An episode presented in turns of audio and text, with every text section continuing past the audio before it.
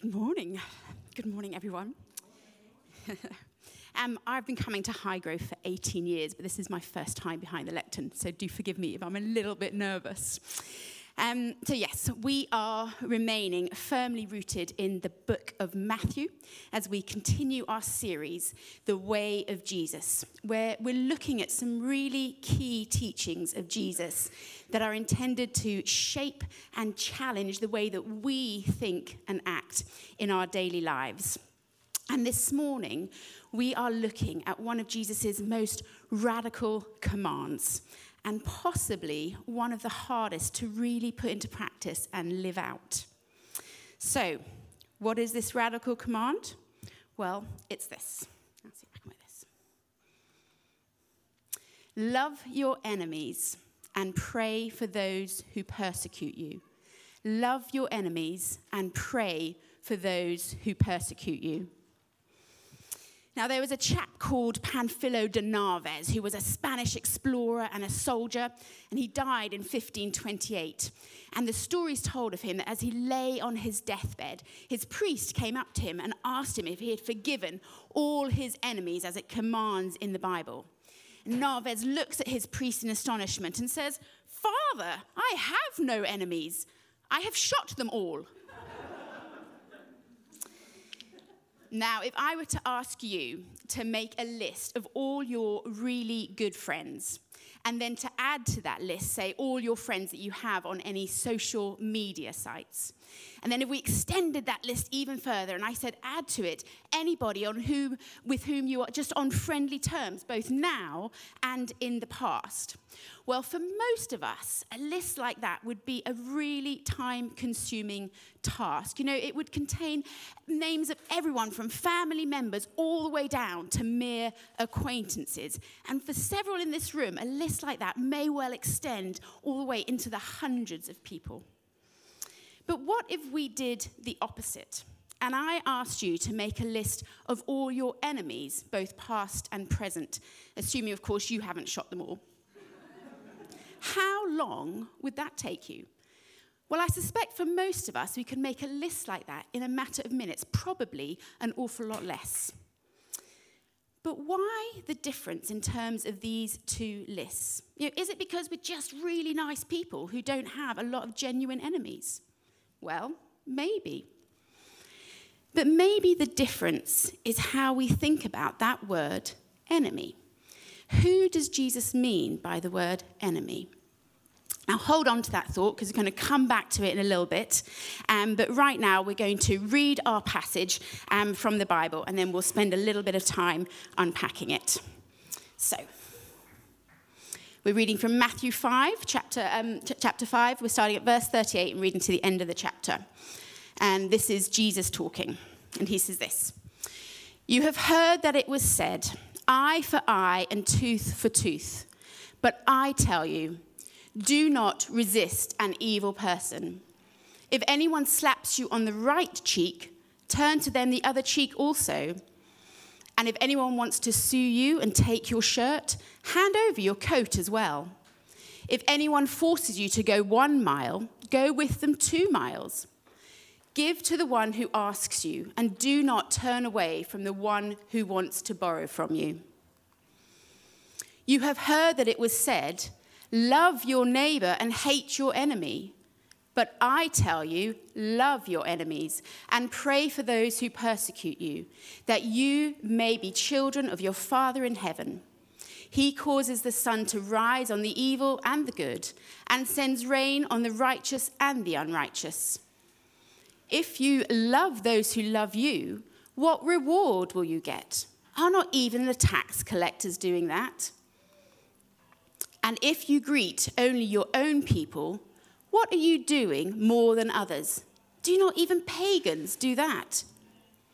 Be perfect, therefore, as your heavenly Father is perfect. So, this passage comes from um, what is commonly referred to as the Sermon on the Mount, where Jesus is teaching us how to live counterculturally compared to the world in which we're immersed. You know, Jesus knows when taken to heart and properly applied, loving our enemies can really bless and transform our own lives as well as the lives of those around us and can actually make the world truly a better place. Now, repeatedly in this chapter, we see Jesus say, You have heard that it was said, but I tell you. Now, Jesus here is intent on setting things straight.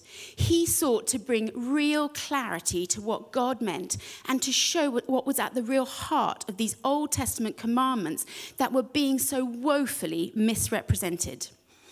So in verse 43, we read, You have heard that it was said, Love your neighbor and hate your enemy. But the, the, command to love your neighbor comes directly out of the Old Testament. You can find it in Leviticus. But uh, the second half of the phrase, hate your enemy, is what the Pharisees and the scribes, who were the religious leaders at the time, it's what they were teaching, and it's not from scripture at all. You know, the Jews of Jesus' uh, day were inferring from the command, love your neighbor, that they could therefore hate their enemies. They interpreted this idea of loving your neighbor as loving only people who love you, family and friends, people who are kind to you, or people who are the same as you. But Jesus sets a higher standard. I tell you, love your enemies and pray for those who persecute you. Jesus is completely blowing apart the conventional thinking, and he proceeds to turn everything on its head. Love your enemies, don't hate them. But what does this all mean for us? How can we apply this to our daily lives? Well, there are many ways to tackle this passage, but this morning I just want to look at three of them. And the first one comes back to our, our earlier question from our friends and enemies list, and it's this Who is our enemy? Who is our enemy? When Jesus commands us to love our enemies, who exactly does he have in mind? Well, our passage tells us to pray for those who despitefully use us and persecute us. You know, it's taken as a given that there will be people in our lives who are rude, who are aggressive, who are difficult to get on with, who hurt us and speak ill about us, who are excessively demanding of us, and even those who are really hostile towards us. These sorts of people are our enemies a few verses earlier in the chapter, Jesus says this He says, Blessed are you when people insult you, uh, persecute you, and falsely say all kinds of evil against you because of me. You know, he's telling us that we will encounter people who treat us badly because of our faith, because we follow the way of Jesus and not the world's path. These sorts of people are our enemies. Now, who else was Jesus talking about? Well, in verse 47, uh, where Jesus says, um, where he talks about greeting your own people, even as the pagans do. It's supposed to be highlighted. What's happened there? Not sure. There we go. um, uh, where he says, where he talks about greeting your own people, even as the pagans do. I think he's addressing the idea here that our enemies are people who are different to us, people from a different race or background or culture, people who are educated differently or think differently to us. You know, for Jesus' Jewish listeners at the time, non Jews were thought of in these terms as enemies because they were not Jewish. And let's not forget that the Jews had a very real enemy at the time in the Romans, under whose really oppressive and aggress- um, aggressive reign they were living. But you know, we're living in Sea Mills in the 21st century, and we don't have an occupying force as our enemy like they did. So, who, what might, who is our enemy? What might our enemy look like today? Well, could be a family member who constantly criticizes or berates us. It could be a boss who always mistreats us. If you're a teacher, perhaps it's that really uncooperative and annoying student or even their parent. If you're a doctor, maybe that patient who's just really unreasonable and ungrateful. You know, strangers who are rude and bullying in a crowded street.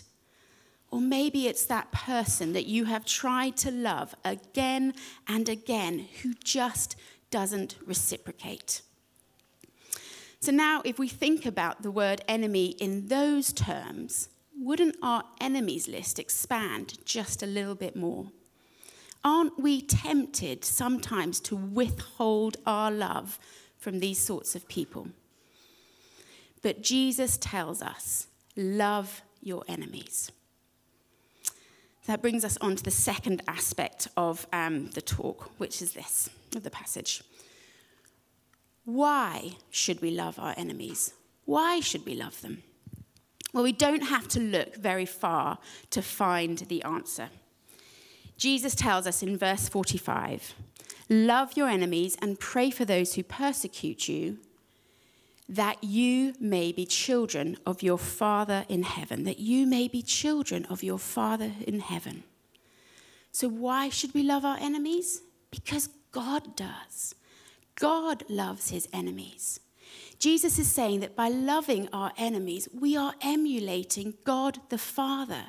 And as his children, that's what we are called to do. You know, loving our enemies shows them who Christ is. Know, Jesus goes on to say, For God causes his sun to rise on the evil and the good, and sends rain on the righteous and the unrighteous. You know, the people of ancient Israel, for them, sun and rain were really important for their agricultural prosperity.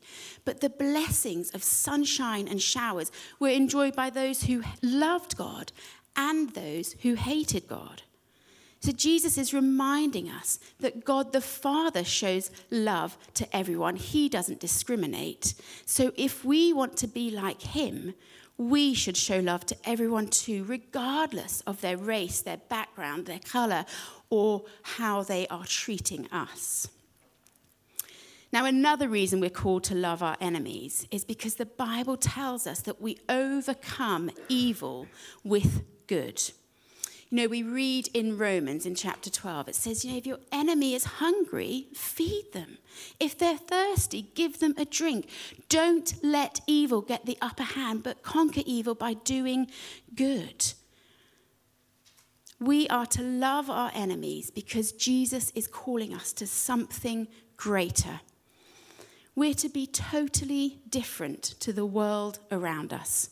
It's easy to love people who love you. That's human nature. But we're called to show divine nature, to love those who don't love us. You know, we're to follow the example of Jesus. You know, even on the cross, while he was being spat at, insulted, rejected, and humiliated, Jesus cries out in love for his enemies, Father, forgive them. Jesus gives us the ultimate example of how and why to love our enemies. But what does it actually look like to love them? That brings us on to my third aspect. How should we love our enemies? How should we love them? Well, the how is very much focused on how we treat people who mistreat us. You know, the word for love that Jesus is using here is agape. And this is the love that wishes well and demonstrates kindness. It's a love of the mind, of reason, and of choice. And it's a really sacrificial love. It's a love that cares and gives and really works for the good of a person, no matter how that person may respond to us or treat us in return. You know, this love is about a choice and not a feeling. But loving our enemies doesn't mean that we don't stand up for what's right. But when we do oppose mistreatment, we're to do it in such a way that we show concern and, cons- and care without any vindictiveness or spite or cynicism. We're to respond to mistreatment with forgiveness, with kindness, and with blessing. And how else should we love our enemies? Well, Jesus tells us to pray for those who persecute us. Yes, we are to pray for that person who wants to do us harm, for those people that are lying about us, who are gossiping about us, who are slandering us. We're to pray for those people that have deeply hurt us. This is really hard, at least I find it really hard. But why? Why does Jesus ask us to pray for people who have hurt us? Well, prayer really molds our hearts to become like God's heart. And it softens our hearts towards those people, towards our enemies, so that we can begin to love them like God does. Now, this is all really mind blowing stuff. You know, it goes completely against the natural response and the way of the human heart. And Jesus knows none of this stuff is possible on our own. We cannot do it in our own strength. We need Jesus, we need Him. And when we give our lives to Jesus, He gives us new hearts and He sets us free to live this way. He gives us the ability to live in the way He's calling us to live. You know, it's only in His strength, through His Spirit living in us, that we can truly love our enemies and pray for them. So, we've looked at who our enemy is, anyone from whom you're withholding your love. We've looked at why we should love our enemies, because we're children of God and God loves his enemies. And we've looked at how we should love them with care and with prayer. So the bottom line is really this loving our enemies makes us more like God and more like God wants us to be. Loving our enemies makes us more like God and more like He wants us to be. Now, you and I have the most amazing opportunity to really showcase God's love for others. When someone treats us like an enemy, you know, it's a reminder of how we once treated God as an enemy, with disdain, with dismissive, demanding. And when that realization drives us to the love that God demonstrated in sending us Jesus, love that we didn't deserve, it should compel us to demonstrate the same love to others, even those making it obvious they don't deserve it. Now, if you're a follower of Jesus this morning, that is what he's calling you to do. Why? Well, so that you can know the fullness of God's love to you and in you, and so that that other person, that hurtful and unkind person, can know the fullness of God's love through you. So think again about your enemies list. Think again the people about the people who have been or seem to be acting like your enemy, disdainful, dismissive, demanding, maybe labeling you as different. Maybe even now God has brought a specific person to mind. Pray for that person. You pray that God will richly bless them. And my challenge for you this week is to ask God to bless that person in a way that you desperately want to be blessed. And love that person. Remembering that this love is an active choice. You know, find something that you can do for that person this week, even if it's just one kind word spoken to them.